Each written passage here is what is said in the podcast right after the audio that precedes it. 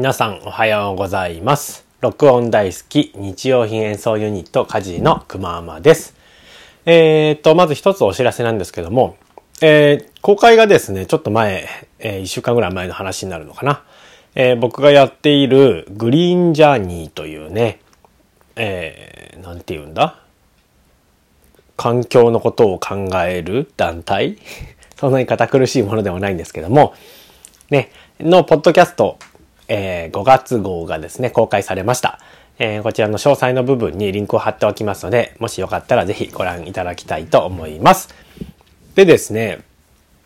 今回はその録音をした、録音というかま収録ですね、をした時の話を、え書こうと思います。えー、もともとというか、あのーグリーンジャーニーにね、呼ばれたきっかけっていうのが、あの、録音をね、録音とま編集ですね、をやってほしいというふうに頼まれて、えーそこからまあなんとなく、あの、中の人になったわけなんですけども、まあ、それと並行してね、あの、環境に関することみたいなことを、えー日々、えー小さなことからですけども、実践しているような感じになります。で、ここまあ4月5月がですね、まあ、このコロナウイルスの影響があって、まあ、直接ちょっと会って、あの、ポッドキャストを撮るっていうのは難しかったので、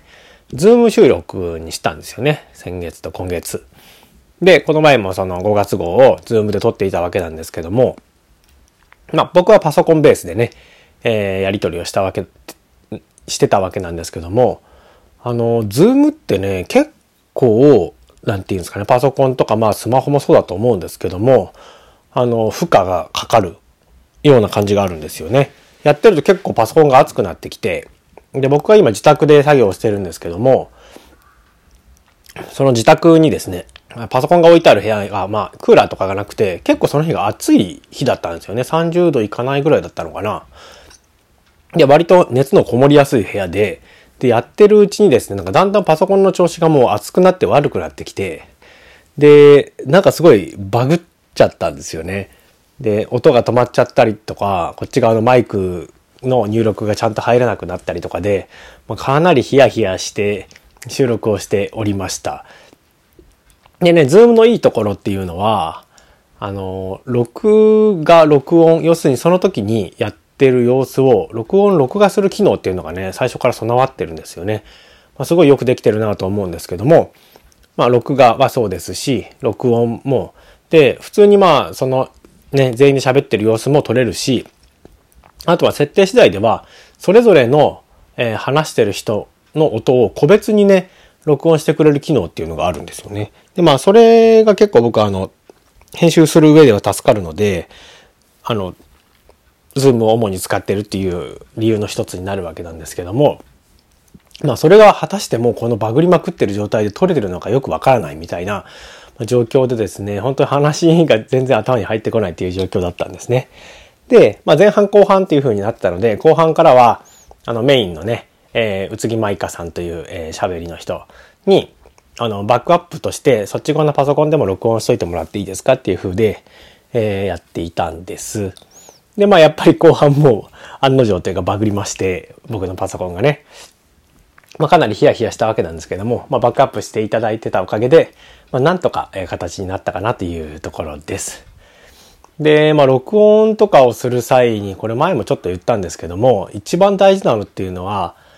あの、鳥音8割っていうね、こと、あの、言葉があるらしいですね。あの、仕込み8割と一緒ですね。あの、撮った時の状態がいいのが一番、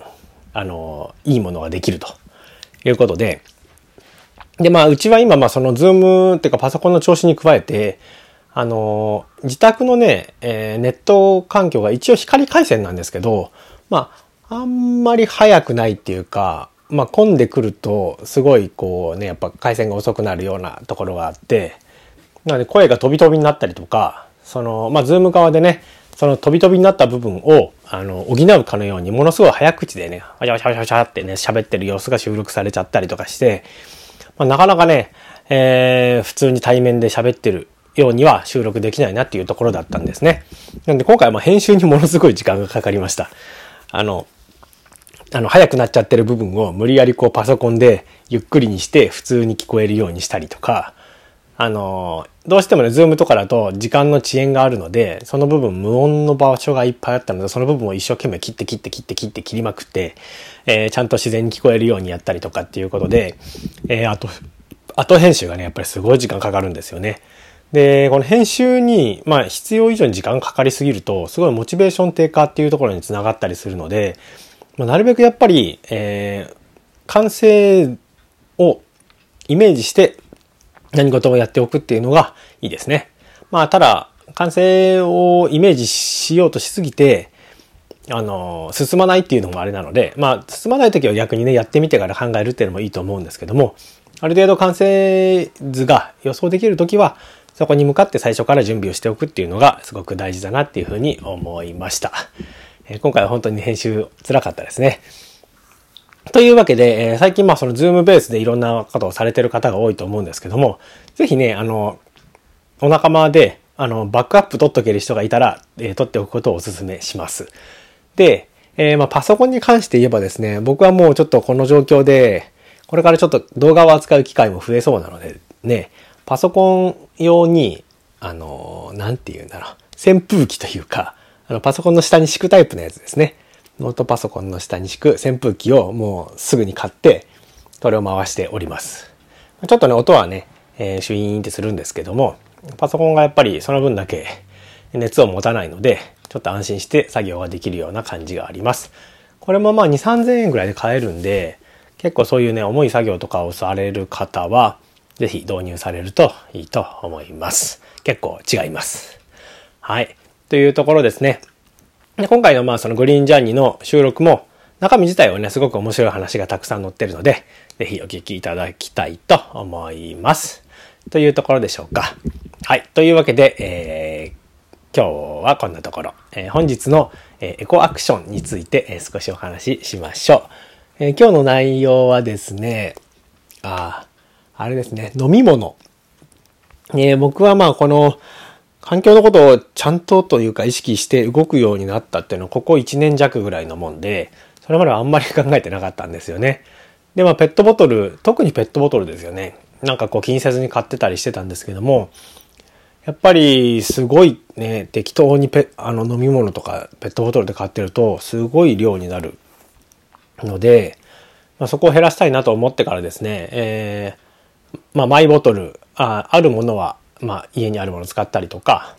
まあ、ちょっと大きすぎて使いにくかったりしたんで、一つマイボトルを買ったりとかですね、えー、してたりしております。で、僕子供が3人いるので、子供たちと一緒にどっかお出かけするときもね、昔はあんまり意識せずにね、コンビニでまあお茶とか買ってたんですけども、まあもちろんね、ちょっとあの、足りないとか、あの、持ってくるの忘れちゃったっていう時はもうしょうがないと思うんですけども、なるべく持ってかないようにですね、最近はその出かけるときは子供たちに一個ずつ水筒をちゃんと、まあ大体子供たちはね、今まだ幼児なので、ペットボトルよりもね、水筒の方が飲みやすいんで、持って行ってたんですけども、大人ですよね。大人のお茶とかが、えー、ペットボトルよく買ってたりしてたんで、最近はね、大人用のやつも、えー、水筒を持って行ったりしています。まあ時間がかかりそうとか、ちょっと長くなりそうだなっていう時は、大きい水筒に入れていったりとかしてですね、えー、少しでもそのプラスチックのゴミとかを減らすような試みをしております。で、まあペットボトルだけじゃなく、あ、ペットボトル、うん。マイボトルだけじゃなくてね、あの最近まあ心がけてることとしては、あの、例えばお茶を買おうという風になった時に、まあお茶が足りなくなったね。と、で、水筒はあると。で、その時にまあ、あの、大きいね、ペットボトルでお茶買うのもいいんですけど、紙パックのね、お茶ってありますよね。コンビニとかでも。結構しかも安くね、売ってると思うんですけども、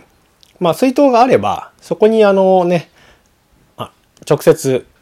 えー、紙パックから入れれば、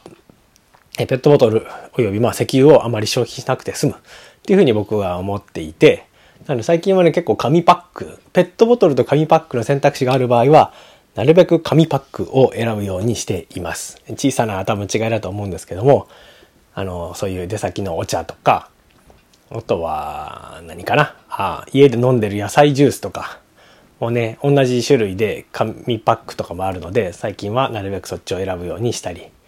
えー、していますね。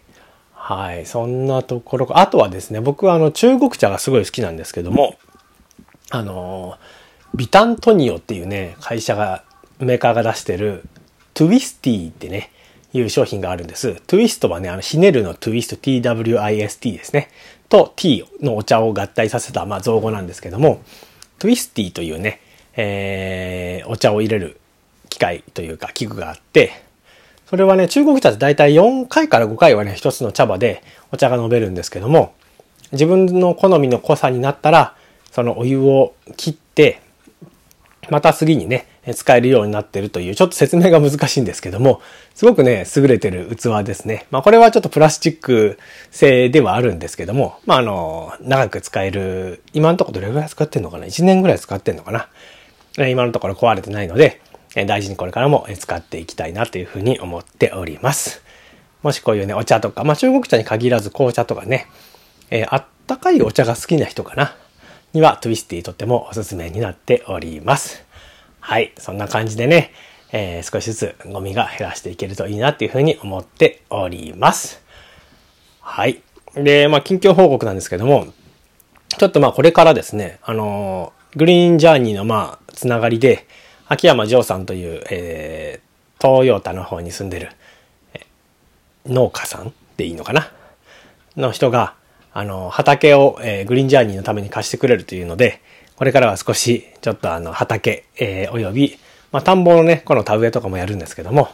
そういったあの農業みたいなところにも少しずつ参加していきたいなというふうに思っております。そのお話もまた良ければここでお話ししていこうと思っております。はい。というわけで今日はこんなところでしょうか。今日はいい天気ですね。今週はちょっとなんか梅雨に差し掛かり始めてるのか、ちょっとふわついた天気が多そうなんですけども、元気に行きたいと思います。それでは、バイバイ。